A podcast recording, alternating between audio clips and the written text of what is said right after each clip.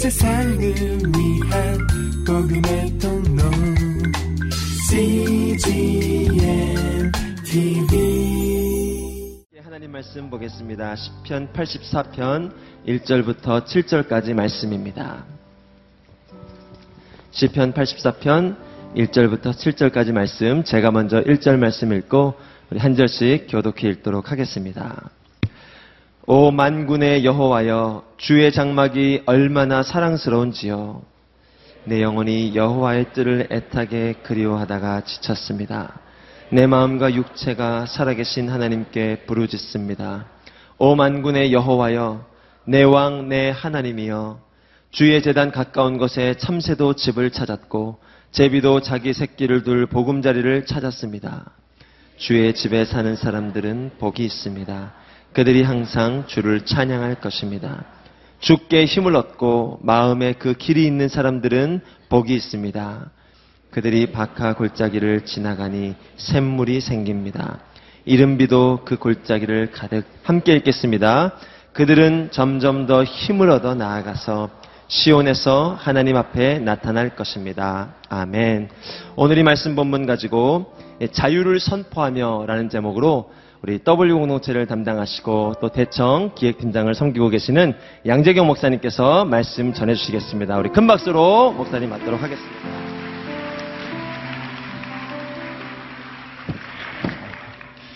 할렐루야. 목소리가 적으시군요. 할렐루야. 어, 하나님, 하나님의 은혜를 받을 준비가 되셨습니까? 여러분 인생에 하나님의 역사가 일어날 것을 믿습니까? 네. 오늘 하나님의 말씀 여러분과 함께 하길 주의 이름으로 축복합니다. 성령의 능력이 여러분의 삶을 붙잡기를 주의 이름으로 축복합니다. 어, 사실 오늘 설교를 준비하면서 오늘도 자유를 선포하라라고 했는데 갑자기 막 준비를 하는데 저희 또 우리 신임 교육자를 새로 뽑는 인터뷰가 있었어요. 그래서 한, 한 30분이나 50분 되겠지라고 인터뷰를 했는데 2시간 정도 너무 넘게 해가지고 막 너무 정신없이 설교를 준비하는데 이상진 목사님 그러시더라고. 아 오늘 설교 본문이 뭐냐고 그래서 자유를 선포하라고 입니다. 그랬더니 자유롭게 하시라고 뭘 어렵게 설교를 준비하냐고. 할렐루야. 네. 제가 또 연약해서 믿음으로 올라오지 못하고 네. 말씀을 준비했습니다. 여러분 어, 이 자유를 선포한다. 이 자유라는 것 우리에게 굉장히 중요한 부분입니다. 그리스도인에게는 이 내 안에 참 자유를 어떻게 얻을 것인가? 나는 자유인이다. 정말 그리스도 안에서 내가 어떤 자유를 누릴 것인가라는 게 굉장히 중요한 부분이에요. 그러나 세상적으로 보면 이 자유라는 부분은 굉장히 또 어, 색다르게 표현될 수가 있습니다. 어, 내 것이 있기 때문에 내가 가졌기 때문에 어, 내가 누릴 수 있다라는 걸로 표현될 수 있습니다.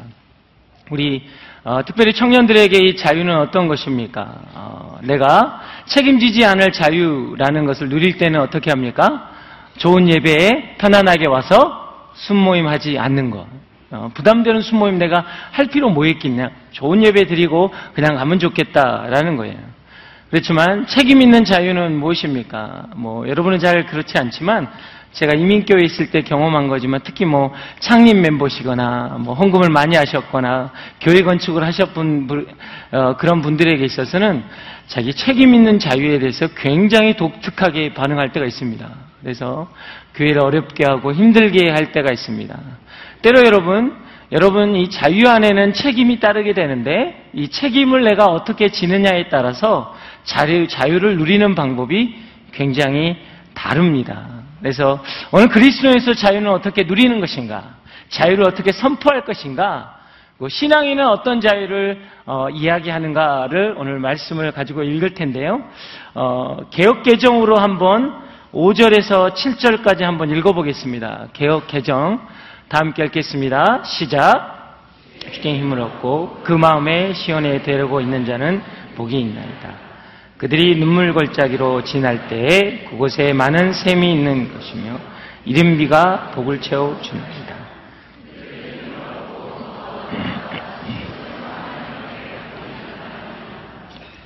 어, 자 보면은 어, 시온의 대로라는 단어가 정말 우리에게 중요한 단어처럼 어, 다가옵니다. 시온의 대로. 우리가 신앙생활 하면서 참 어, 시온의 대로로 달리는 것 이거 굉장히 중요한 부분이에요. 어, 많은 것들 우리가 여러분이 때로는 공부하는 사람이 있고 직장 생활 하는 사람이 있고 비즈니스 하는 사람들이 있는데 어, 이 우리가 축복 기도할 때 특별히 그렇습니다. 어, 당신의 자녀는 당신의 기업은 당신의 사업은 시온의 대로가 열릴 것입니다. 그러면 굉장히 행복해 하세요. 근데 이 참 시온의 대로라는 게 뭘까요? 여러분 신앙생활을 하는 사람에게 있어서 시온의 대로란 어떤 것이냐라는 거예요. 근데 굉장히 우리에게 중요한 것은 여러분 이 시온의 대로가 어디에 의미를 두느냐에 따라서 여러분 완전히 달라집니다. 내가 어느 곳에 의미를 두고 있느냐에 따라서 인생의 시온의 대로는 완전히 달라져요. 어, 제가 이 특세를 하면서 많은 이 창세기에서 어, 많은 은혜를 좀 많이 받아서 제가 오늘은 창세기를 통해서 어, 우리가 함께 자유를 선포하는 것이 무엇인가를 한번 이야기하기 원합니다. 여러분 창세기에 보면 노아의 방주 사건이 나옵니다. 노아의 방주 사건. 하나님이 노아에게 방주를 지으라고 이야기합니다. 방주를 지으라고 할 때 어, 어디다 지으라고 하냐면 저기 산 꼭대기에다가 방주를 지으라고 합니다. 그래서 노아는 그 말에 순종하고 방주를 짓기 시작합니다. 세상 사람들은 그 방주를 보면서 비웃기 시작합니다. 왜? 너무 무의미한 거니까. 아니, 이 방주가 무슨 의미가 있겠어요? 아니, 그 산 위에다가 짓는 그 방주는 아무런 의미가 없죠. 바다에 지었다면 의미가 있습니다. 그러나 산 위에 짓는 방주는 아무 의미가 없기 때문에 사람들은 조롱하고 비아냥거리고 바보 취급을 합니다. 근데 사랑하는 여러분, 하나님이 심판의 때 비를 내릴 때 세상에서 의미 있는 것은 단 하나 방주밖에 없었다는 거예요. 세상에서 의미 있는 것은 단 하나 방주 외에는 아무것도 의미 없이 다 홍수에 쓸려 갔다라는 거예요. 세상 사람들은 그 의미 없는 것을 의미를 부여하고 살았습니다. 그러나 하나님의 시선으로 하나님이 보았을 때는 방주가 의미가 있었던 거예요. 사랑하는 여러분, 여러분은 어떻습니까? 여러분이 이 시온의 대로를 묵상할 때 어떤 것이 과연 여러분의 인생 가운데 의미가 있느냐라는 거예요. 여러분 예수님을 보아도 알 수 있습니다. 예수님이 십자가에 못 박히실 때 겉옷이 벗겨집니다. 겉옷이 벗겨져서 어떻게 했어요? 로마 병사들이 겉옷, 그 겉옷을 네옷으로 찢어서 서로 나누어 갔습니다. 마치 겉옷은 뭡니까? 그때 당시에는 약간의 재산적인 의미도 있어요. 왜? 워낙 날씨의 변동이 크기 때문에 겉옷은 어떤, 어떤 소유의 개념이고 재산의 개념이기도 합니다. 그러나 그들에게 있어서 예수님의 그 옷깃은 아무런 의미가 없는 거예요. 그냥 비아냥되는 거예요. 야, 이게 뭐냐? 유대인의 왕이래, 제가. 유대인의 왕인데 그 옷을 내가 한번 찢어서 서로 나눠갔자. 뭐 대단한 삶인가? 그들에게 있어서 로마 병정에게 있어서는요, 예수님의 옷깃은 아무 의미가 없는 무의미한 옷자락이었어요. 그러나 여러분 성경에서 보면 혈류병 앓는 여인에게는 그 옷자락은 인생이 바뀌는 삶이 완전히 뒤집어지는 의미 있는 인생이 되었다라는 거예요. 세상은 그 옷자락을 아무 의미 없이 되어 팽개쳤지만 혈류병 앓는 여인에게는 그 인생이 바뀌는 의미가 있는 것이라는 것입니다. 여러분 십자가도 마찬가지예요. 여러분 십자가를 보면 무엇입니까? 뭐예요? 구약에서는 나무에 달린 자마다 다 저주받은 자라. 그래서 십자가는 의미가 없는 거예요. 주님이 십자가를 지겠다고 할 때 제자들이 흥분한 이유가 뭡니까? 의미 없는 일에 주님 왜 그것을 하려고 합니까? 그건 아무 의미가 없어요. 제자들이 그렇게 시작하는 거예요. 하지만 주님은 그 길을 걸어가겠다고 합니다. 그럴 때면 계산 빠른 유다는 어떻게 생각합니까? 의미 없는 무의미한 그 길을 걸어가는 것 때문에 그는 인생을 바꾸는 거예요. 이런 의미 없는 일에 왜 더 이상 내가 투자해야 하느냐는 거죠. 나는 더 이상 이렇게 시간 낭비를 할 수 없다라는 거예요. 그래서 은 30에 본인이 의미 있게 생각했던 그 돈으로 예수님을 바꾸는 거예요. 왜? 십자가가 무의미했기 때문에. 베드로도 마찬가지입니다. 베드로는 뭐예요? 막 주님에게 어 굉장히 그 내가 주님이 정말 이 땅의 왕이 됐을 때 나는 어떤 자리에 앉을까? 굉장히 그거에 대한 관심이 있었어요. 주님의 삶에 대한 의미가 있었지만 십자가는 뭐예요? 주님 그것은 주님이 감당할 일이 아닙니다. 왜 그렇게 의미 없는 일에 주님이 그 일을 감당하십니까? 라고 이야기를 합니다. 그래서 결국은 그 베드로도 그 의미 없는 십자가 앞에서 도망가고 주님을 저주합니다. 그러나 사랑하는 여러분, 그 십자가는 어떤 십자가입니까? 영혼을 구원하고 생명을 새롭게 하고 온전케 되는 하나님의 놀라운 역사의 의미의 십자가잖아요. 베드로가 그 의미를 깨달았을 때 어떻게 했습니까? 도망갔던 그 인생이 그 공회에 들어가서 예수 그리스도를 전하게 됩니다. 이거는 구전된 이야기지만 베드로는 뭐예요? 나는 주님처럼 십자가에 달릴 수 없다. 그래서 거꾸로 십자가에 달렸다는 이야기도 있습니다. 왜? 어느 순간에 자기 인생이 의미 없었던 것들이 의미로 바뀌었기 때문에. 그렇기 때문에 그 인생은 완전히 달라졌는 거예요.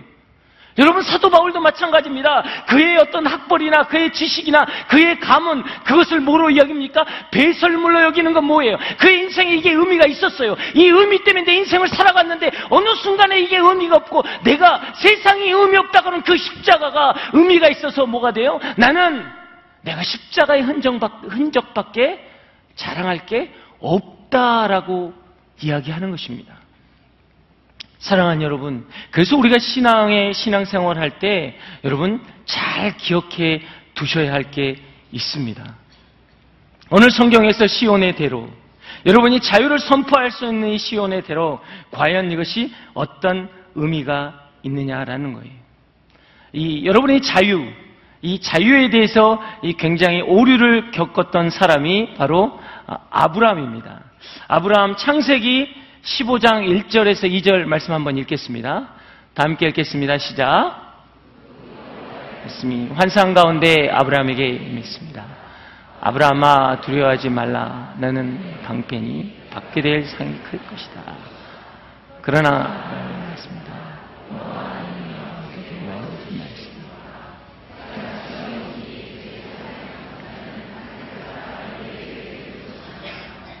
자, 아브라함이 지금 이, 사실 이 말은요, 굉장히 큰 축복이에요. 하나님 뭐라고 그러시냐면, 아브라함아, 내가 너의 전부가 되어주겠다. 아브라함아, 내가 너의 방패가 되어줄 것이고, 내가 너의 인생의 상급이 되어주겠다. 하나님이 아브라함에게 찾아오셔서 어떻게 보면 우리 인생에 가장 듣고 싶은 이야기. 나는 너와 함께하고 나는 너의 전부가 될 것이고 너의 인생의 보호자가 될 것이고 너의 인생의 자랑이 되올 것이고 너의 인생의 상급이 되어 주기를 원한다. 라고 이야기했는데요. 아브라함의 답변은 굉장히 황당합니다. 근데요, 주님, 저가 무자하거든요. 아니, 주님, 그건 알아요. 뭐, 주님 저와 함께 하게, 뭐, 그건 아니까. 제가 그렇기 때문에 저 본토 친척 아비집을 떠난 거 아닙니까? 갈대 우를 떠났어요. 그런데 지금 내게 필요한 건 그게 아니지요, 주님. 하나님 내게 필요한 건 지금 내가 무자한 거잖아요. 내가 지금 내 종으로 내 종을 통해서 내가 내가 내 가문을 잊게 생겼습니다. 하나님의 은혜와 하나님의 말씀이 아브라함에겐 아무 의미가 없었던 거예요. 본인에게 의미 있는 것은 무엇입니까? 내가 무자한 거예요. 내가 무자한 거예요. 여러분 우리가 신앙생활 때 이런 경우가 얼마나 많습니까? 여러분 하나님의 음성 듣기를 원해요. 그렇지만 하나님이 여러분을 사랑한다고 이야기하지만 여러분은 그 말을 듣고 난 다음에 뭐라고 이야기하십니까? 얼마만큼이요? 그러잖아요. 사랑하는 자매, 사랑하는 형제들에게 제가 그래서 이렇게 어, 기도할 때 제일 힘든 게 그거예요. 하나님 참 사랑한다고 많이 이야기하는데 하나님이 자매님을 참 사랑하십니다. 하나님 자매님을 참 하나님 축복하십니다. 그러고 나면 끝나면 꼭 질문이 그거예요. 근데요, 결혼은 언제 한대요? 그게 더 중요한 거예요, 내 인생에. 하나님이 사랑 그거 알아요. 그거 다 아는 이야기인데 하나님 사랑 표현해 주셔야죠. 그런데요, 직장은 언제 된대요? 할렐루야, 제, 제가요, 점쟁이 아니에요. 그런 복채를 놓고 이야기하든가. 왜? 하나님이 말씀하신 이 아브라함의 이야기하고 똑같은 우린 상황을 겪고 있다는 거예요. 여러분 왜 기도 받으십니까? 사랑하는 여러분, 여러분 왜 어떤 분들이 오서 유명한 들을 보면 왜 기도 받으세요? 기도 점액이 클리할 때만 받죠. 아무 기도 점액이 없을 때는 안 갑니다. 하나님이 사랑한다는 그 메시지로는요, 가고 싶지가 않아요. 그건 다 아는 이야기니까, 성경에 써 있으니까. 성경에 써 있네. 참, 뭐 그런 이야기 참 다 아는 이야기잖아요. 왜 몰라? 그것 때문에 주님이 죽으셨는데? 그러면 표현을 하셔야죠, 주님. 섭섭하죠, 그러면. 분명히 뭔가를 결과물을 내놓으셔야죠. 그래야 제가 따라가든가 말든가 할 거 아니에요. 자꾸 사랑한다만 이야기하시면 저 부담스러워요. 그렇잖아요. 얼마나 부담스러워요. 뭐, 헌신하라는 이야기로 자꾸 들리잖아요. 사랑한다. 그럼 뭐, 뭘 내놔야 더 내놓을 게 뭐 있어요? 저는 받아야 되는데, 지금.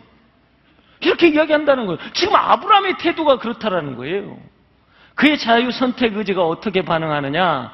창세기 16장 1절과 2절 말씀입니다. 창세기 16장 1, 2절 말씀 한번 보겠습니다. 시작.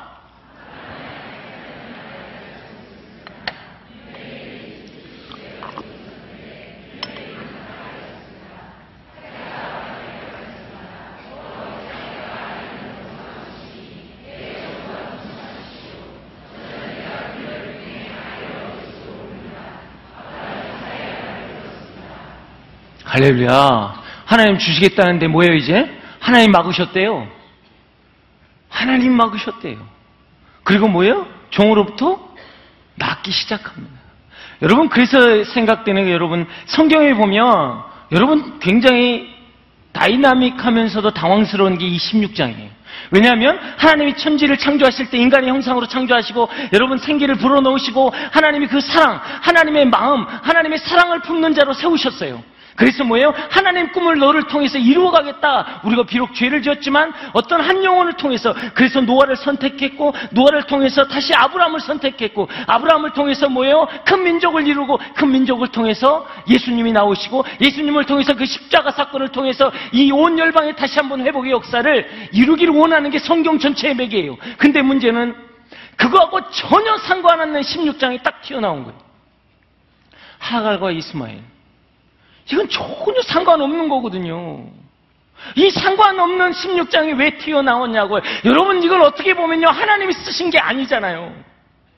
할렐루야. 또 갑자기 다, 그럼 성경을 하나님이 안 쓰셨으면? 이 느낌이 아니고, 하나님이 원하는 걸 16장에서 넘어가, 10, 15장에서 넘어가야 하는데, 16장은 내가 쓴 거예요, 사실은.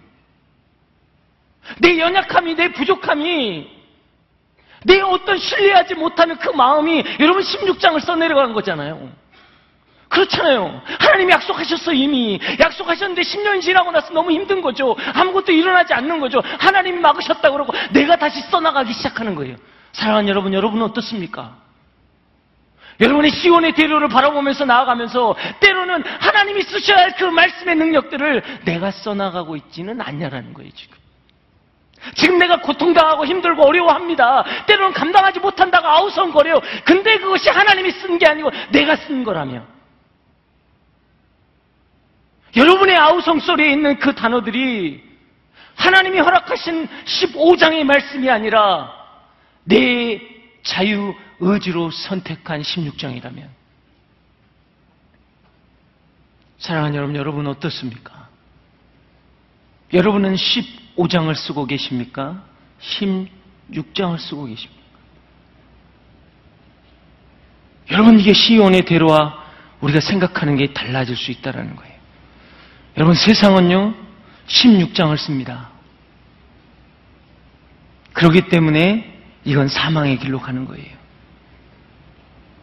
하나님은 분명히 우리에게 15장을 말씀해 주셨다는 거예요. 여러분 그 말씀을 붙잡길 주 이름으로 축복합니다. 만약에 여러분이 지금 16장을 쓰고 있다면 할렐루야 펜을 놓으세요. 자꾸 쓰고 싶은 유혹이 있죠. 꺾으세요. 그리고 멈춰야 합니다. 자꾸 어떤 아니 그래도 문장은 받침표는 찍어야죠. 안 찍어도 돼 그거는 완성 안 해도 돼요. 거기에서 멈춰야 합니다. 자꾸 그 결과물을 가지고 하나님 앞에 나오지 않기를 바랍니다. 사랑하는 여러분, 그래서 우리는 때때로 뭐예요? 골방에서 기도하라는 이유가 무엇입니까? 골방은요, 세상을, 세상으로 향한 문을 닫으란 이야기예요. 그리고 하늘로 향한 문을 열라란 이야기예요.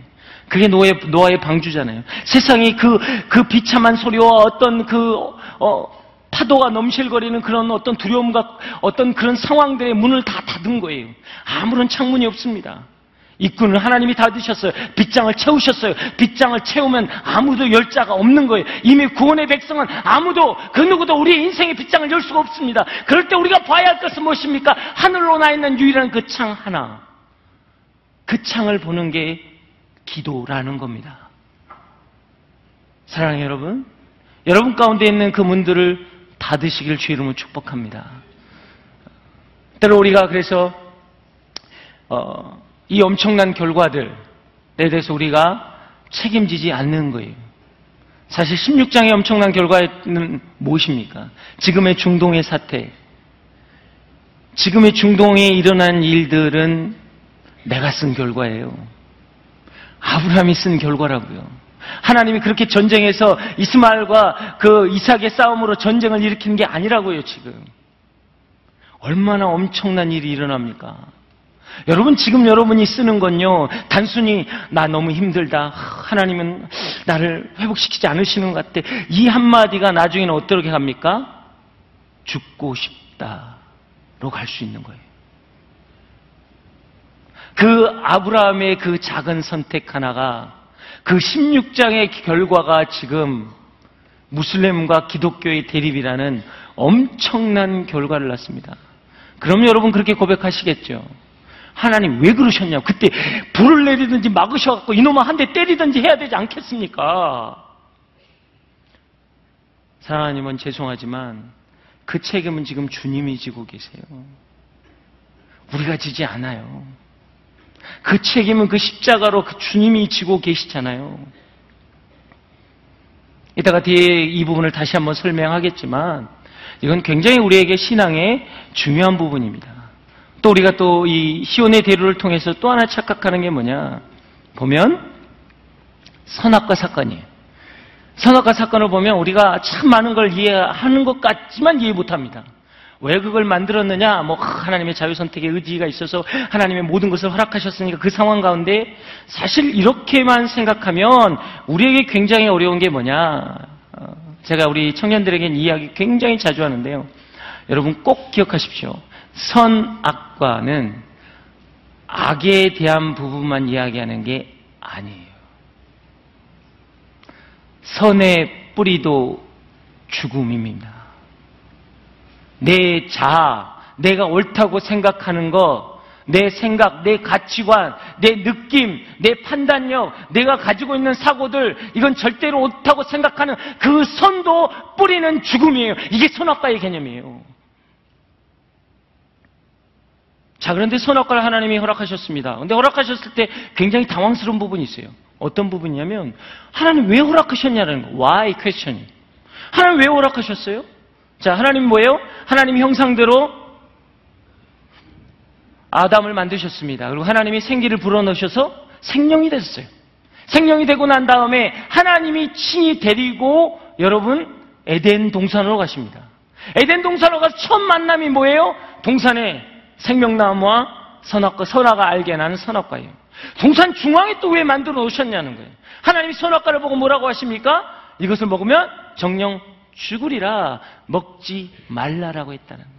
여러분 선악과는 단순히요 유혹이라는 템테이션의 개념이 아니라 하나님의 말씀이라는 거예요. 여러분 중산 중앙에 있다라는 건 무엇입니까? 그것을 지나갈 때마다 하나님의 말씀을 생각하라는 거예요. 하나님의 말씀을 묵상하라는 거예요. 하나님의 말씀에 중심된 삶을 살아나는 거예요. 여러분 여러분의 인생을 살아가면서 똑같습니다. 여러분의 인생 가운데 선악과가 있잖아요 분명히. 여러분의 인생에 어떤 죄된 모습들이 있잖아요. 그걸 보면서 내가 생각하는 건 말씀을 묵상하라. 아, 저건 안 되는 거구나. 저건 할 수 없는 거구나. 여러분 인생에 얼마나 많은 선악과들이 있습니까, 지금? 그때 여러분이 기억해야 할 건 말씀이라는 거예요. 하나님이 말씀을 주셔서 선악과의 존재성을 갖게, 만, 갖게 만드신 거라고요. 근데 우리는 자꾸 착각한다고. 선악과를 보면서 자꾸 묵상하는 거예요. 여러분, 선악과를 보면 말씀을 묵상해야 합니다. 여러분의 인생 삶 가운데 선악과적인 상황들이 많이 생긴다고요. 그럴 때 하나님이 기억하라는 건 뭐예요? 내가 너와 함께 하는데 이 말씀을 지키라는 거예요. 여러분, 그래서 여러분, 선악과를 볼 때 때로는 어떻게 보면 기뻐해야 돼요. 왜? 하나님 말씀이 생각나야 되니까. 아, 그렇구나. 대적해야 되는구나. 물리쳐야 되는구나. 맞다. 하나님의 존재가, 하나님 임재가 나와 함께 하시지. 여러분 이걸 깨달을 때 우리 안에 참 시원의 대로를 알 수 있다라는 거예요. 우리가 세상처럼 시원에 대로면 그냥 쫙 뚫린 고속도로, 고속도로처럼 인생이 그냥 평탄하게 지나가는 것이 아니라는 것입니다. 성경에서 말하는 선- 그 시원의 대로는 굉장히 다른 부분을 가지고 있다라는 거예요. 사랑하는 여러분, 여러분이 이 선악과 앞에서 어, 절대로 상황 윤리로 핑계대지 않기를 바랍니다. 이 상황은 아니지. 아유, 이 상황은 지금 내가 그냥 저거 술잔 엎으면 분위기 이상해져. 굳이 그럴 필요 뭐 있어. 그냥 한 잔 받고 입만 살짝 대고 말지. 아우, 이 상황에는 우리 지금 어, 부장님이 굉장히 싫어하시는데 내가 굳이 이걸 가지고 저는 크리스찬인데요. 이야기할 필요 뭐 있겠어. 그냥 잠잠히 있다가 말면 되지. 여러분의 신앙에 여러분의 각자의 상황에서 상황 윤리가 있으면 이 시온의 대로도 잘못 해석되는 겁니다. 왜? 상황에 따라 달라지기 때문에. 사랑하는 여러분, 2000년 전에 오신 예수 그리스도 그리고 그 말씀은 오늘까지 여러분 변하지 않는 것입니다. 그 말씀을 붙잡을 때 여러분의 인생은 달라지는 거예요. 여러분의 삶은 달라지는 것입니다. 여러분이 자꾸 상황 윤리로 해석하지 마세요. 그렇잖아요. 우리는 뭐 특히 우리 형제 자매들이 여기 많기 때문에 여러분 결혼에 대해서 너무 그렇잖아요. 여러분 지금 결혼하면 조금 뭐 일단은 오늘 올해 한 해가 가고 난 다음에 그러니까 한 해가 딱 바뀌고 난 다음에 여러분 1월 달 1월 1, 2, 3때 얼마나 여러분 겸손해졌어요. 한 살 더 먹었기 때문에 이제 이제는 조금 하나님 주신 대로 내가 하나님 주신 대로 받기를 원합니다. 그거 우리 못 가잖아요. 주시기는 주시지만 그래도 그게 아니잖아요. 제가 지금까지 지켰던 그거 갑자기 상황 윤리로 바뀌는 거예요. 누구든지에서 이제는 아니요. 그래도 구별됨을 분명히 가져야 합니다. 여러분 사람을 평가할 때도 여러분 얼마나 많은 상황 윤리로 평가를 하십니까? 여러분이 하나님 앞에 고백할 때 믿음으로 고백하지만 여러분이 삶으로 나갈 때는 모든 게 상황 윤리라는 거예요. 여러분, 여러분이 지금 이렇게 때로는 깨어진 자존감이나 깨져진 자아는 어디서 왔습니까? 부모님으로부터 온 게 너무 많잖아요. 부모님이 뭐예요? 뭐든지 상황 윤리예요. 공부 못하면 이것을 너를 위한다라는 빌미로 할 말 다 하시잖아요. 너 인생 어떡할래? 너 그러면 끝난다. 내가 너 때문에 못 살겠다. 다 너를 위해 사는 건데 당신의 그냥 한풀이를 다 하세요, 그냥. 나는 너를 생각해서 하는 이야기 하면서 너 그렇게 살면 안 돼. 너 어떻게 살 거야? 너 그렇게 맨날 공부 안 하고 맨날 거기 있으면 어떡하라고? 전혀 기쁨보다는 당신의 한풀이로 같은 어떤 상황 윤리. 그러면서 하나님께 기도합니다. 여러분 이게 우리에게 굉장히 선악과적인 삶을 살게 한다는 거예요. 선악과는 먹는 게 아니라 말씀을 지키는 겁니다. 선악과가 있으면 여러분이 먹고 보는 게 아니고 하나님의 말씀에 따라 여러분의 삶을 바꾸는 것입니다. 그런데 이 시온의 대로 근데 시온의 대로는 성경에서는 근데 조금 다르게 해석을 하고 있습니다. 오늘 한번 어, 6절을 한번 보겠습니다. 6절. 6절을 한번 보겠습니다. 다 함께 시작.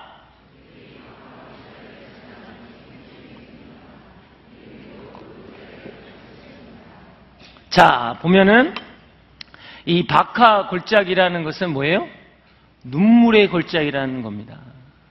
고통의 골짜기라는 이야기입니다. 아니, 시온의 대로를 이야기하셨던 하나님의 말씀이 갑자기 고통으로 바뀌어버렸어요.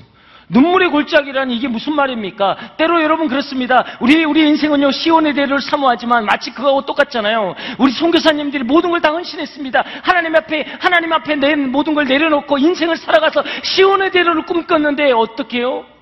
어느 날 선교사님이 암에 걸리셨대요. 시한부 인생을 사시는 거예요. 그래서 고통스러워하는 거예요.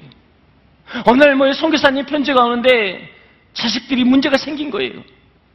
그 선교지에서 적응하지 못하고 힘들어하고 어쩔 바를 몰라서 가정이 막 무너지기 시작하는 거예요. 하나님, 하나님 앞에 헌신하고 하나님께 다 드렸는데 하나님이 시온, 시온의 대로로 달려가는 것 같았는데 갑자기 뭐예요? 눈물의 골짜기가 되는 거예요. 사랑하는 여러분, 여러분 어떻습니까? 여러분 인생에서도 그렇잖아요. 여기서 이 골짜기라는 의미는요. 여러분 이스라엘에 가면 유대 골짜기 있는데요. 거기는 우리가 생각하는 그런 골짜기가 아니에요. 너무나 메마르고 너무나 건조하고 정말로 정말로 한 5분 이상 나가 있으면 그 따가운 햇볕 때문에 견딜 수 없는 곳. 그게 골짜기라고요. 그리고 그 골짜기는 냉수가 있고요. 도적대가 있어서요. 목숨을 걸고 지나가야 하는 그 골짜기. 그 골짜기에 눈물의 골짜기가 되어버린 내 인생. 여러분 그렇잖아요. 때로는 여러분 인생이 살아도 살아도 살지만 너무나 힘들어서 눈물로 눈물로. 근데 더 이상 그 눈물로 메말아버린 내 인생이 있잖아요. 쥐어짜고 짰는데 이제는 정말 어떤 내 물 한 방울 나오지 않는 내 인생. 그래서 뭐예요? 내 눈에 눈물도 나지 않고 이제는 뭐예요? 그냥 비명소리만 있는 거예요. 그 비명소리가 뭐예요? 마치 철의 부딪힘처럼 성대를 자극해서 꺽꺽꺽거리는 인생. 여러분 때로 우리가 그런 신앙생활 하잖아요. 내가 주님 앞에 기도하고 나아갔는데 이거는 정말 있을 수 없는 일들이 일어나는 거예요. 내가 주님을 신뢰했는데 주님 앞에 기도하고 정말로 헌신했는데 내 인생이 망가지기 시작하는 거예요. 내 가정의 건강이 무너지기 시작하고요. 직장을 잃어버리기도 하고요. 어쩔 수 없는 감당할 수 없는 이야기들이 일어나기 시작하는 거예요. 하나님 왜입니까? 왜 하나님은 이 눈물의 골짜기를 우리에게 주셨습니까? 여러분 이것은요 성경으로 보면 이 시온이라는 것은 하나님의 영광이잖아요. 시온이신 그분 자체가 걸어가는 게 뭐예요? 눈물의 골짜기잖아요. 시온이신 당신 자신께서 뭐예요? 골고다 해골 골짜기를 친히 걸어 올라가시는 거잖아요. 피를 다 쏟으시고 눈물을 다 쏟으시면서 올라가시는 거예요. 말 한마디 못하시고 신음하며 아니 그 십자가 자체도 감당지 못할 정도로 힘들고 어려운 그 골과다를 걸어가신 그것 시온이신 그분의 삶이 여러분 눈물의 골짜기였다라는 거예요. 때로는 우리 신앙이요 눈물의 골짜기가 될 수 있습니다. 마치 아브라함의 고백하고도 같습니다. 아브라함이 어떻게 합니까? 창세기 12장 10절. 창세기 12장 10절. 다 함께 읽겠습니다. 시작.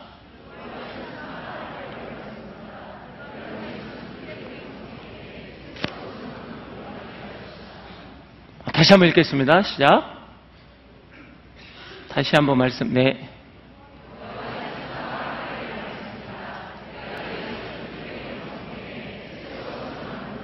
아, 할렐루야. 네.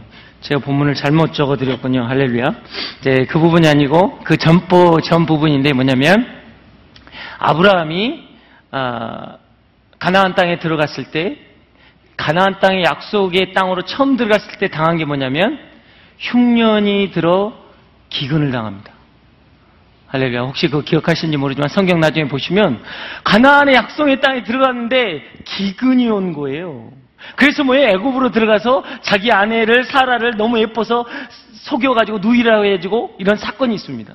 자 뭐냐면 약속의 땅에 갔어요. 하나님의 약속을 받고 약속의 땅에 가서 첫 만남이 흉년이요 기근이었다는 거예요. 여기서 퀘스천이 있습니다.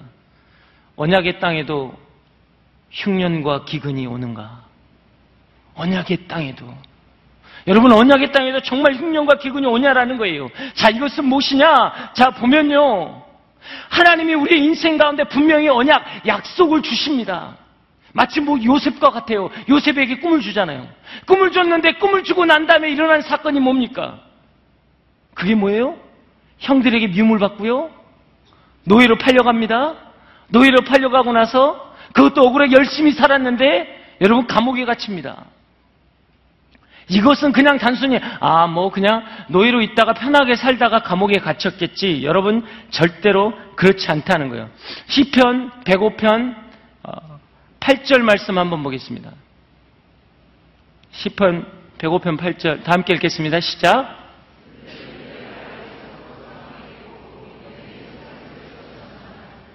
자, 이것이 무엇입니까? 이게 지금 이 시편 105편은 나중에 여러분 시간 있으면 한번 읽어보시면 요셉 이야기예요. 근데 요셉이요, 얼마나 고통스러웠는지 이것을 단편적으로 이야기하는 거예요. 요셉은요, 엄청나게 고통스러웠어요. 아니 하나님의 언약을 받았는데 언약 받고 나온 게 첫 번째가 고난이와 아픔이와 슬픔이었다라는 거예요. 여러분 이것의 비밀은 무엇입니까? 때로는요 우리의 인생에 우리가 우리의 그릇으로 하나님 앞에 나가는데 하나님이 그것을 깨버리세요. 왜 하나님의 언약을 담을 그릇으로 만들기 위해서. 근데 우리는 그것이 너무 아프고 힘들기 때문에 그 자리를 떠날 때가 참 많다라는 거예요. 여러분 다윗도 마찬가지예요. 다윗 하나님이 기름 부어 주셨어요. 누가 부어 달랬나? 그냥 와서 부었어요. 그냥 목동인도 너 이리 와봐 그러더니 그냥 부었어요. 왜요 아저씨 저 근데 그냥 부은 거예요. 너는 왕이 되리라. 할렐루야 왕이 된대. 그랬더니 왕은 무슨 왕이에요. 그때부터 고난의 시작이에요. 얼마나 힘든 생활 살았습니까? 아버지로부터의 거절감이 있었고요. 얼마나 많은 아픔과 슬픔이 있었습니까? 근데요, 그의 인생의 그, 그 그릇이 깨지고 난 다음에 언약의 그릇으로 만들어졌을 때요, 그가 그 아들 압살롬의 반란도 용서하고요, 모든 걸 용서합니다. 왜 내가 용서받은 자의 삶이기 때문에. 여러분의 인생 가운데 때로는 그렇게 아픔과 힘듦이 있을 수 있어요. 근데 그 깨어지면 무엇이냐? 하나님의 언약을 담을 그릇으로 되어지기 원한다는 거예요. 사랑하는 여러분 어떻습니까? 과부의 두렵돈을 이야기합니다. 하나님은 그것이 크다라고 이야기합니다. 왜 크다라고 이야기합니까? 그의 전 재산이었으니까 전 재산은 단순히 헌금이나 헌신의 개념이 아니에요. 그의 그것을 깨버리고 하나님께 의지하겠다는 거. 이거 붙잡고 살았는데 이게 내 생활비인데 이거 깨버리고 하나님 당신을 의지하겠습니다 할 때 하나님 말씀이 들어가는 거예요. 그 말씀을 신뢰하고 붙잡을 수 있는 거예요. 여러분 이건 굉장히 중요한 거예요. 향료컵을 깨뜨린 여인도 그렇습니다. 귀한 것이다고 깨뜨렸다고 해서 제자들은 싫어했지만 그 여인에게 그 귀한 것은 내가 그게 깨짐으로 여러분 예수 그리스도를 담을 수 있는 그릇이 되는 거예요. 때로는 우리에게 눈물의 골짜기가 올 수 있어요. 그 눈물의 골짜기가 나에게 한스러울 수 있습니다. 하지만 하나님은 오늘 이 시간에 여러분 인생의 그 언약이 담을 그릇으로 준비하는 겁니다. 하나님이 여러분에게 언약을 주세요. 여러분 너는 복의 근원이 되리라. 너는 나의 사랑하는 자여 기뻐하는 자라. 하나님의 말씀이 너와 함께 하리라. 하는 그 언약의 말씀. 내가 너의 인생을 회복하리라. 너의 삶 가운데 하나님의 놀라운 역사를 보여주게 하리라. 라는 그 언약의 말씀, 그 언약의 말씀이 여러분의 그릇에 담겨야 한다고요. 그래서 먼저 깨진 거예요. 그렇잖아요.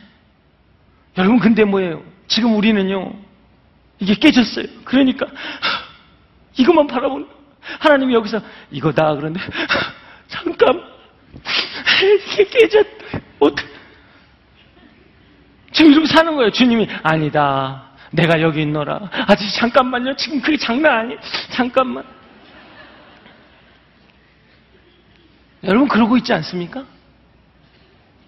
여러분 그 깨진 거 붙잡고 울며 불며 이게 어떡하냐고 하고 있지는 않습니까? 여러분 하나님의 음성을 들을 때 여러분의 인생에 놀라운 역사들이 일어날 겁니다. 여러분이 지금 그 그릇에 만약에 담길 거예요. 그러니까 다시 한번 6절 한번 다시 한번 읽겠습니다. 6절 어, 시편 84편 6절 다시 한번 읽겠습니다. 시작.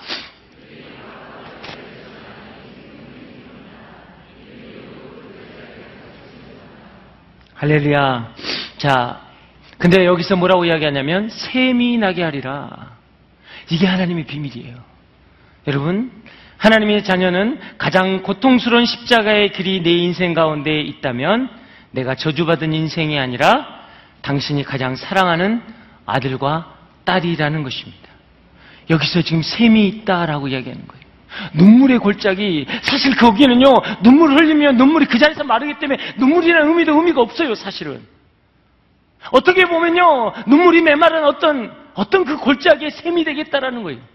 하나님 뭐라고 합니까? 여러분이 말 못하고 신음하고 이제는 울지도 못하고 그냥 소리도 못 내리고 끙끙거리는 그 인생 그 인생을 샘으로 바꿔주시겠다라는 거예요 너의 인생, 너가 너의 가정을 위해서 기도했니? 그렇게 안타깝게 눈물로 저주스러운 것처럼 붙잡고 기도했니? 내가 이풍하며 기도했니? 하나님은 그것을 샘물로 바꿔주시겠다는 거예요. 너를 샘으로 바꿔주리라. 그 골짜기가 메말랐던 그 골짜기에 샘들이 나게 하리라. 너의 가정 가운데 힘들었니? 정말 정말 부인하고 싶었고 뒤돌아서고 싶었고 내가 정말 그것만 보면 신음할 수밖에 없는 내 인생 그 눈물의 골짜기를 오늘 하나님은 뭐예요? 샘물로 만들어 주시겠다는 거예요. 여러분 이게 십자가의 비밀이잖아요. 십자가는 골고다 언덕에 해골 골짜기 그곳 그곳에 쓰지만 그곳에 여러분 저주, 무덤, 죽음의 끝이지만 부활의 시작이기도 하잖아요. 그것이 목마른 눈물 골짜기이기도 하지만 여러분 샘물의 시작이 십자가의 비밀입니다. 할렐루야. 제가 너무 흥분해서 지금 뭐 땀이 비오듯 할렐루야. 여러분 이건 굉장히 중요하다라는 거예요. 하나님 분명히 여러분에게 약속하십니다. 죽음의 땅을 생명의 터전으로 바꿔 주리라 말씀하십니다. 내가 흘렸던 눈물이 세상을 살리는 쉼터가 되리라 이야기하시는 거예요. 마치 주님의 피와 물이 다 쏟아진 그곳이 생명의 샘의 골짜기로 바뀌었던 것처럼 너의 인생의 그 눈물, 너의 인생의 그 신음소리, 너의 인생의 그 고통, 그 고통을 샘물로 바꿔주리라. 샘물로 바꿔주리라 하나님이 분명히 말씀하십니다. 여러분 그래서요. 여러분 고난과 힘듦과 아픔이 있을지라도 여러분 여러분의 신앙을 지키십시오. 왜요? 사실 우리는 이렇게 이야기합니다. 성경에 보면 가인과 아벨의 제사가 있는데 가인의 제사는 받지 않고 아벨의 제사는 받습니다. 사람들은 그런 이야기합니다. 뭐 아벨은 피로 제사를 지냈고 가인은 뭐 어, 농산물을 지냈다. 뭐 여러분 꼭 그게 아니에요. 성경이 뭐라고 했냐면 가인은 아벨보다 더 나은 믿음의 제사를 지냈다라고 합니다. 그러면서 성경은 또 이야기합니다. 아벨과 그 재물은 받았다고 합니다. 아벨과 재물만 받은 게 아니라요. 하나님은 너의 삶을 받겠다라는 것입니다. 6월절은 뭐예요? 어린 양, 첫 새끼, 그것에 1년 된 생후 1년 넘지 않는 그 양을 바치는 것을 이야기합니다. 생각을 해보세요. 여러분, 1년 안 된 첫 새끼, 첫 짐승, 첫 양을 드린다고 할 때, 여러분, 근데요, 그 양은 흠이 없어야 돼요. 절대로 흠이 있으면 드릴 수 없습니다. 자, 보세요. 내게 양이 100마리 있어요. 근데 첫 양, 첫 새끼가 저기 있어요. 저건 1년 후에 하나님께 드릴 거예요. 근데 흠이 있으면 못 드려요. 어떻게 해야 되겠습니까? 양을 100마리 길러도요, 내 포커스는 어디가 있어? 한 마리에 가 있는 거잖아요. 저게 가장 중요하거든요. 저게 흠이 없으면, 흠이 있으면 안 되거든요. 이게 신앙이라는 거예요. 우리가 착각하는 게 자꾸 있습니다. 하나님의 단에 왔을 때 일주일 동안 마음대로 살다가 일주일 동안 정말 내가 하고 싶은 거 다 하고 살다가 뭐예요? 주일날 와서 내가 회개하는 거예요. 하나님 저 힘들어요. 그래요 맞아요. 교회라는 것은 예수님은 죄인을 용서하시는 거기 때문에 여러분 그거 용서해 주고 어루만져 주세요. 하지만 이제 우리 그리스도인에겐요. 그건 아니라는 거예요. 그건 잘못된 생각이에요. 왜냐? 여러분 주일날 하나님 앞에 내가 내 단을 드리고 내 기도를 드리는 것은요. 6일 동안 구별된 내 삶을 드리는 거예요. 이게 제사라는 거예요. 이걸 받으셨다는 거예요. 내가 만약에 6일 동안 마음대로 살았다면 마치 가인과 같은 제사라는 거예요. 아무런 감동 없이, 아니, 아무런 꺼리낌 없이 내가 하고 싶은 거 다 했어요. 내가 누리고 싶은 거 다 했어요. 내가 생각하고 말하고 싶은 거, 내 의지, 내 뜻 다 이야기했어요. 그리고 나서 주일날 와서 눈물로 회개하는 거예요. 하나님은 그 제사 받지 않겠다라는 거예요. 사랑하는 여러분, 이제 그리스도인들이 그 눈물이 샘물이 되기 위해서는 구별되셔야 합니다. 6일 동안 구별된 것, 그 첫 새끼, 첫 양, 흠 하나 없게 잘 관리해서 좋은 것 먹이고, 어떻게 해서 잘, 잘 관리해서 하나님께 드렸던 것처럼, 내 인생을 그렇게 드려야 그 예배가 능력이 있는 거고요. 그 예배의 역사가 일어나는 거고요. 그 예배가 하나님이 흠양하시고, 기뻐하시는 거예요. 우리 가운데 왜 역사가 안 일어납니까? 하나님의 능력이신데, 왜 여러분은 세상의 상식으로 살아가십니까? 세상의 상식은 뭡니까? 파워 있는 자가, 능력 있는 자가 누리고 권세를 부리는 거예요. 하나님의 상식은 뭐예요? 예수 그리스도를 그대로 믿는 자에게는 귀신이 쫓겨나오고 질병이 일어나고 죽은 자가 살아나는 거예요. 왜 여러분은 하나님의 상식으로 살지 못하고 세상의 상식으로 살아가십니까? 왜 여러분의 인생에 하나님의 백성의 상식으로 살지 못하고 세상의 윤리 도덕과 세상의 파워로 살아가냐는 거예요. 왜요? 6일 동안 여러분이 구별되지 못했기 때문이에요. 6일 동안 여러분이 구별되면 그 단에 올라가는 순간 하나님의 임재가 있는 거예요. 하나님의 임재는 역사입니다. 내 죄의 사슬이 끊어지는 거예요. 우리 가정에 있던 뭐예요? 과거로부터 오는 조상으로부터 오는 그 저주스러운 사슬이 끊어지는 거예요. 가품이 끊어지는 거예요. 여러분 이게 예배입니다. 예배만이 살 길이에요. 이 예배가 그래서 중요한 거예요. 왜? 예배를 통해 인생이 바뀌는 거니까. 근데 이 예배를 어떻게 준비했냐라는 거예요. 사랑하는 여러분 한번 오늘은 제가 사실 좀 웃기는 이야기를 잘 못하네요. 할렐루야. 네. 어, 자주 잘 웃기는 편인데 흥분하니까 여러분 한번 기억해 보십시오. 여러분 오늘 하루를 어떻게 살다 오셨는지 무엇을 보고 무엇을 생각했습니까? 무엇을 내 머릿속에 집어 넣으셨습니까? 만약에 그리고 나서 내가 오늘 이 자리에 와 있다면 그거 클린징 하는 작업 자체가 버거운 거예요. 만약에 여러분이 오늘 하루를 구별되게 와서 여기서 있다면 여러분 성령은 신실하게 역사하십니다. 하나님의 놀라운 역사를 경험케 되는 거예요. 하나님의 말씀은 하나님의 말씀 무엇입니까? 살았고 운동력이 있어 좌우의 날새는 어떤 것보다 예래의 혼과 영과 관절과 골수와 찔, 찔러 쪼개기까지 하신다는 게 하나님의 말씀이에요. 그 말씀이 여러분 가운데 임하면 역사가 일어나는 것입니다. 여러분이 말씀을 착각하는 거예요. 요한복음 1장 1절에 무엇입니까? 하나님의 말씀이라 그 말씀이 하나님과 함께 계시니 하나님 말씀이 곧 하나님이라 그 말씀이 뭐예요? 말씀이 육신이 돼서 오신 예수 그리스도 그리스도가 우리와 함께 하셨잖아요. 그분이 죽으시고 올라가신 다음에 보혜사 성령을 너에게 주리라. 그래서 그 성령이 우리에게 왔어요. 오직 성령이 너에게 임하면 너희가 권능을 받고 요 에루살렘과 온 유다 사마리아 땅 끝까지 내 증인이 되리라. 그 말씀을 하셨어요. 그 증인은 무엇입니까? 너희는 너희는 무엇이냐? 성전이라 성령이 거할 하나님의 초소라 성령이 내 안에 계신다라는 거예요. 하나님께서 뭐라고 말씀하십니까? 말씀으로 약속했던 그 말씀이 오늘 여러분 안에 있다고 분명히 말씀하세요. 그럴 때 여러분 눈물과 고통과 탄식의 골짜기가 샘물로 바뀐다라는 겁니다. 그 샘물로 바뀌면 하나님의 놀라운 역사가 있는 거예요. 하나님의 놀라운 역사를 우리가 경험하게 되는 것입니다. 사랑하는 여러분, 여러분 어떻습니까? 근데요, 그럴 때 또 퀘스천이 있습니다. 아니, 그러면 그 샘물이 되려면 얼마나 울어야 하냐고. 나는 그거는 싫어요. 지금 은 것도 이거 짜서 이만큼 했는데 언제 샘물을 만드냐고. 하나님, 뭐 샘물도 좋고요. 바꿔주는 거 줬는데 이제는요. 힘들어요. 내가요. 우리 어떤 자매님이 그러더라고요. 막 저희가 그랬거든요. 아우, 아우리치 하면 결혼합니다. 막 그랬더니 어떤 자매 벌떡이 나서 저 아우리치 13번 갔고요. 뭐 바, 여름 방학 때 여름에 겨울에 블레스된 크리스마스 그다음에 여름 아우리치 다 갔어요. 근데 지금 없어요.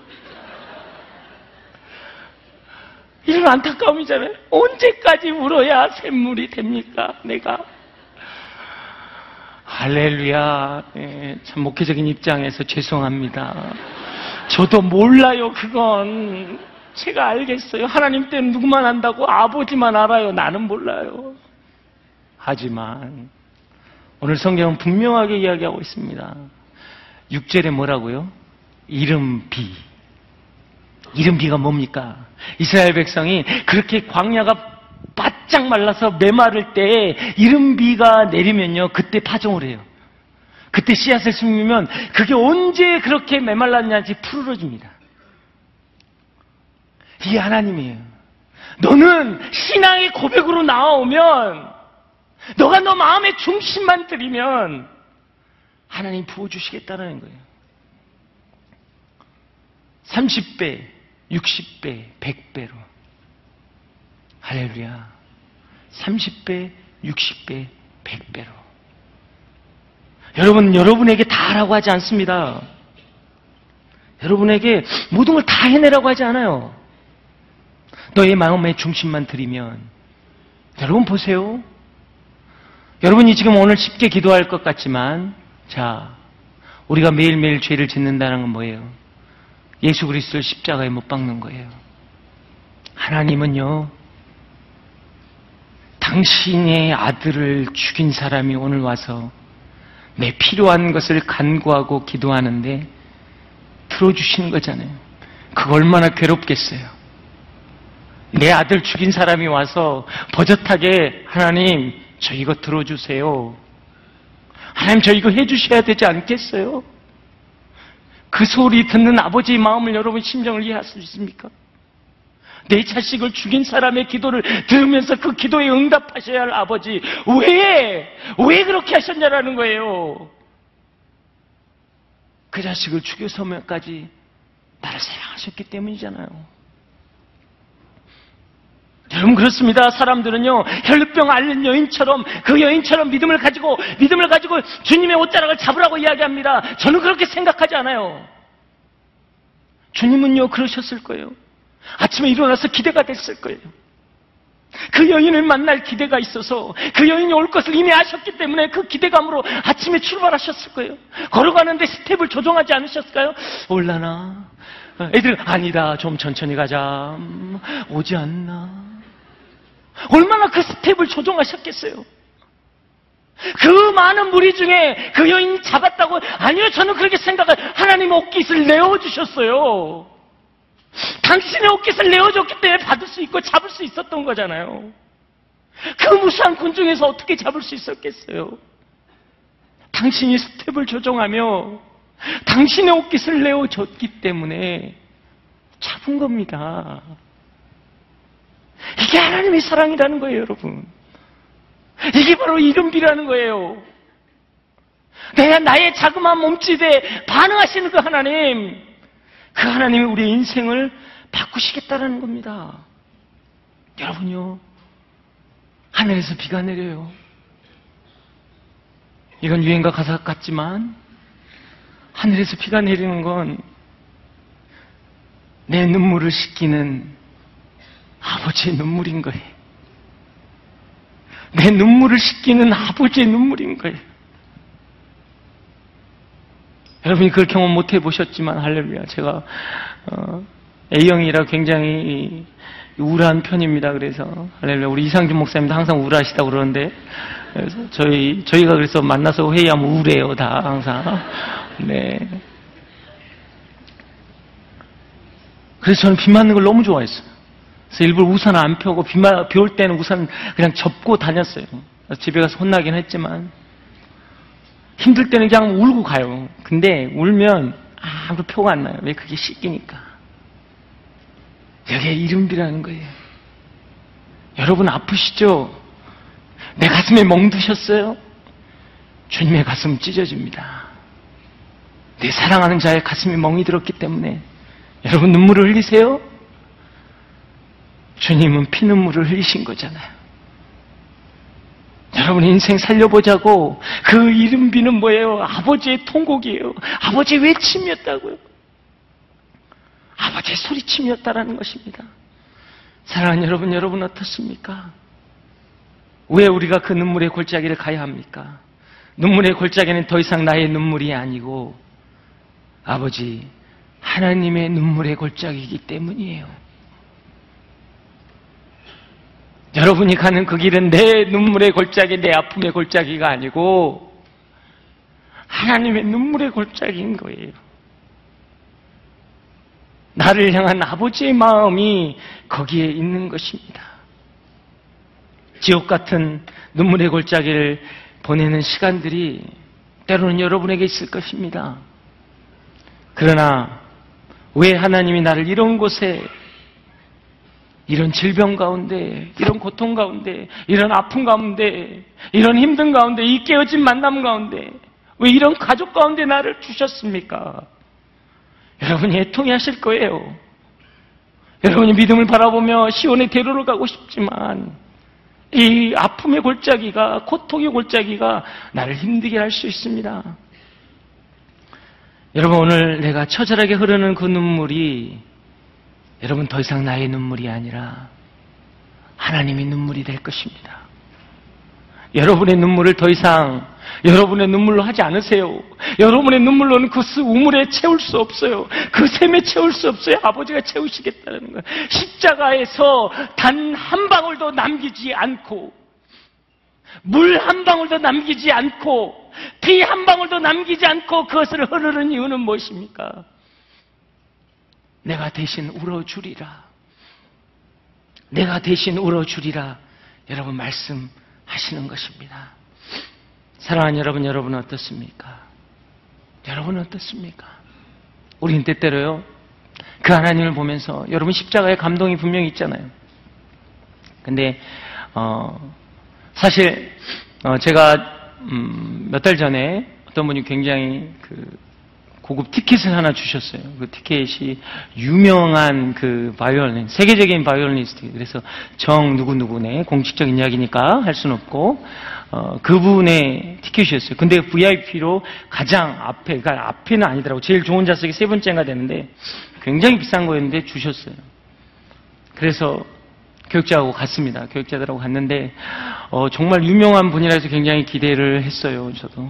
근데 못 알아듣겠더라고요. 너무 어려워도 너무 어려워. 어려워도 아니 뭐 제가 뭐 이런 거 있잖아요. 그냥 클래식에서 듣는 거 이런 게 아니고요. 굉장히 현란하더라고요. 막 하시는데 그 모습은 정말 그 열정은 있는데요. 뭔 소린지 모르겠어요.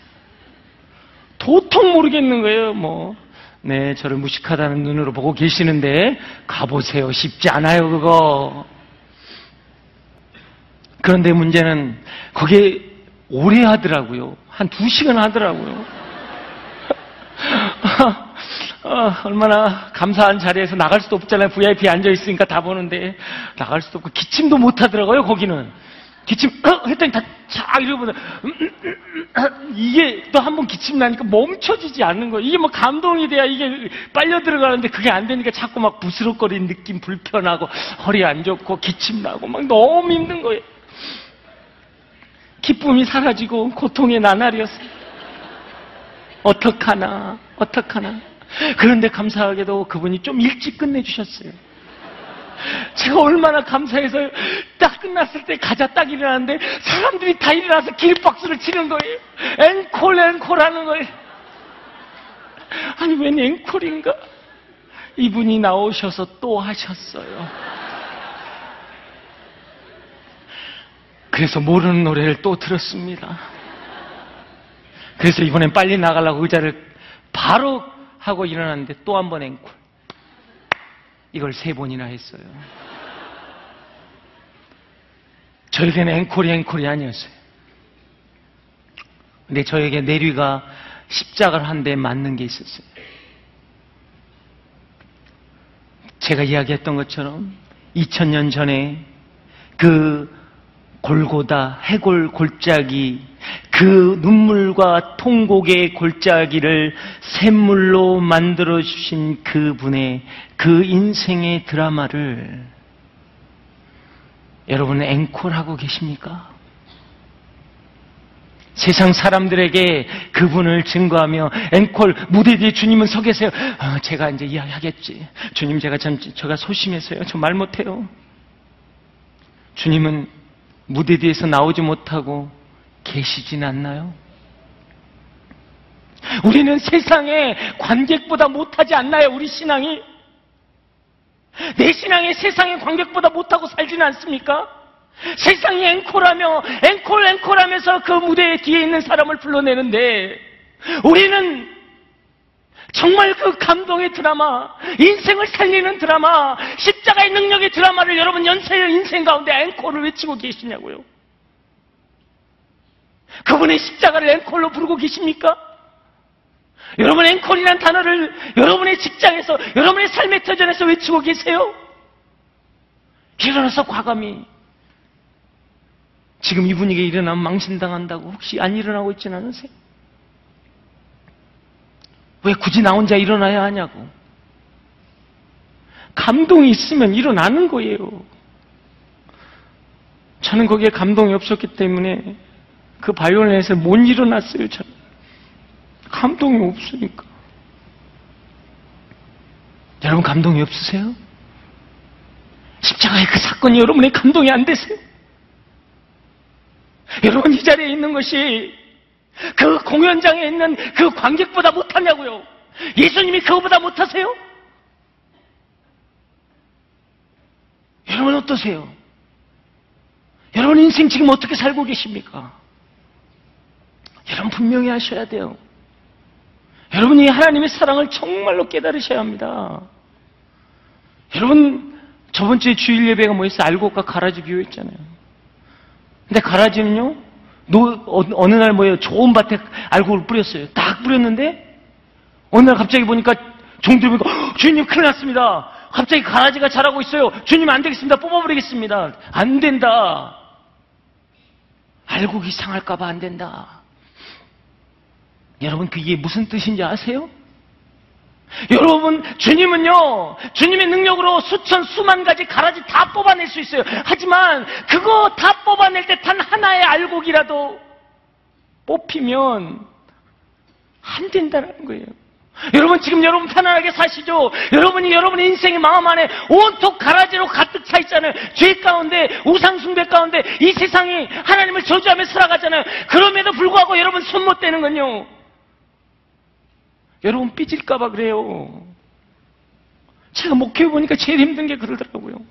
정말 이 참여 잘못했는데, 자매님, 그거 잘못한 거야. 그럼 바로 교회 떠나요. 교회가 이러냐고. 목사님한테 상처받았다고. 말을 못해요, 말을. 주님이 여러분 가라지 다, 이거 너, 이거다. 어, 이거야. 아, 하루 종일 뽑으셔야 되잖아, 하루 종일. 교회 오겠냐고. 여러분 오겠어요, 여기? 안 오지요. 하나의 알곡이 상할까봐 하나님은 손 안 대고 계시는 거예요. 여러분에게 있는 그 마음, 왜? 그때 알곡은 분명히 하나님이 지키신다는 거예요. 여러분의 인생은 알곡입니다. 하나님이 지키시겠다라는 거예요. 세상에 어떤 가라지가 여러분을 덮어 씌우더라도 지키시겠다라는 거예요. 하나님 마음 또 어떤 건지 아세요? 이 이름비의 축복이 어떤 건지 아시냐고요. 여러분, 아까 이야기했던 성경에 하갈 있잖아요. 하갈이 이스마엘 낳았어요.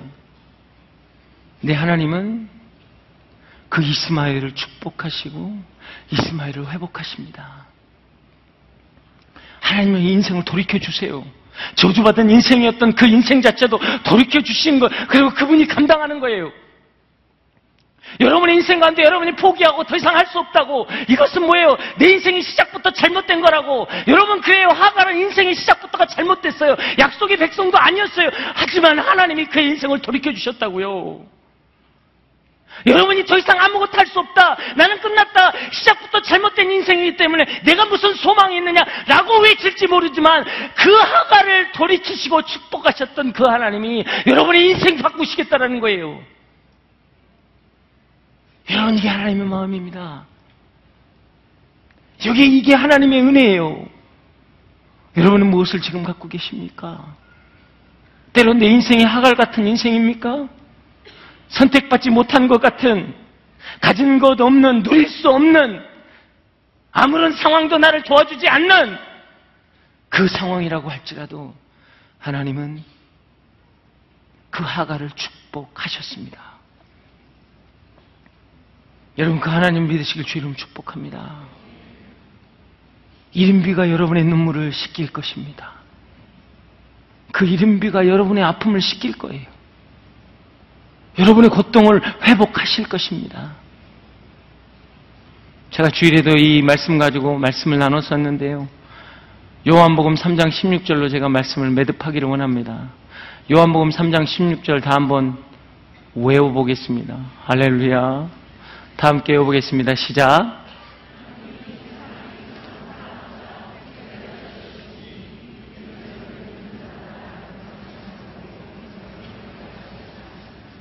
할렐루야. 네.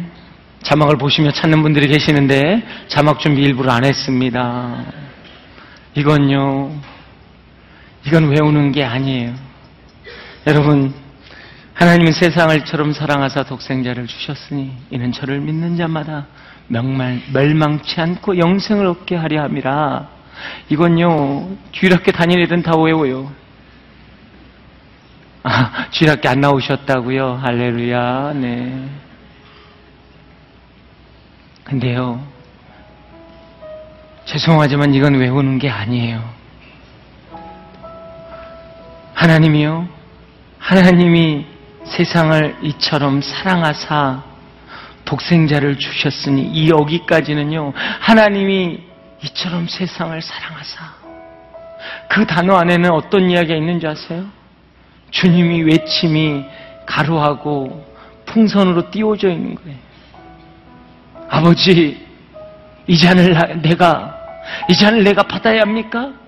이 잔을 비낄 수 없습니까? 아버지, 어찌하여 어찌하여 나를 버리십니까?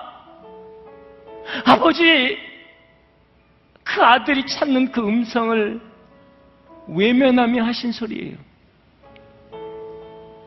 하나님이 나를 이처럼 사랑하사 독생자를 주셨으니 이는 멸망치 않고 영생을 얻게 하랍니다.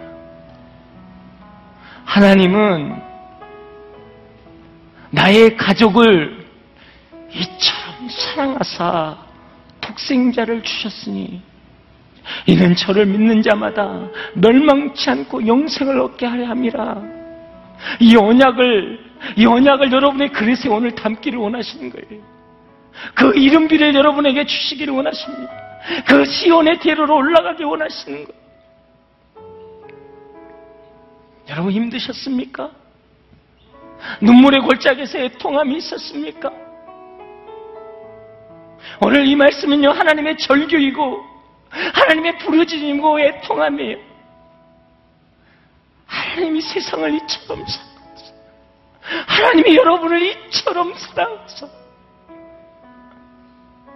앵콜도 하지 않는 여러분에게 저 무대 뒤편에서 초라하게 이름 없는 고개사나 이름 없는 연주자처럼 쓸쓸히 그 길을 돌아섰지만 아무도 찾지 않기 때문에 아무도 불러주지 않기 때문에 그렇지만요 그런 나에게 그런 관객을 향해 당신이 그 피 한 방울까지도 물 한 방울까지도 흘리시며 너의 샘을 차고 넘치게 하리라.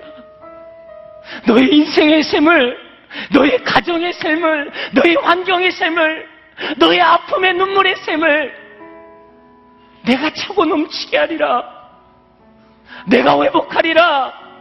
내가 붙잡아 주리라 말씀하십니다. 오늘 이 시간 그 말씀을 믿으십니까? 그 하나님 앞에 나아가십니까? 그 말씀이 여러분의 인생을 회복하십니까? 여러분 선포하셔야 합니다. 그 말씀을 붙잡아셔야 합니다. 이미 여러분의 그 고난 가운데 언약을 담을 것으로 준비하셨다라는 거예요. 그 눈물 가운데 이미 너는 내 언약의 백성이라 그 말씀으로 너의 인생은 회복되리라 말씀하십니다. 주여 역사여 주시옵소서. 오늘 시간 우리가 눈을 감기를 원합니다. 여러분, 애통했던 그 눈물의 골짜기가 있습니까? 이제는 눈물도 나오지 않고 더 이상 내가 쏟을 눈물도 없는 내 인생 빛으로 쥐어짜도 신음소리밖에 나지 않는 내 인생이었습니까? 그 기다림이 너무 힘들었고 그 상황이 나에게 너무나 아팠고 고통스러웠던 그 아픔이 있습니까? 하나님 오늘 말씀하십니다. 그 고통의 골짜기가 하나님의 생수가 나는 샘물이 되게 하리라. 너의 인생의 그 눈물의 골짜기가 하나님의 생수가 나는 샘물이 되리라. 주여 역사여 주시옵소서. 오늘 이 시간 내가 주님 앞에 고백합니다. 아버지여, 나의 눈물의 골짜기가 이제는 생명을 살리는 샘물이 되길 원합니다. 고통이 기쁨이 되길 원합니다. 아픔이 소망이 되길 원합니다. 주여 역사여 주시옵소서.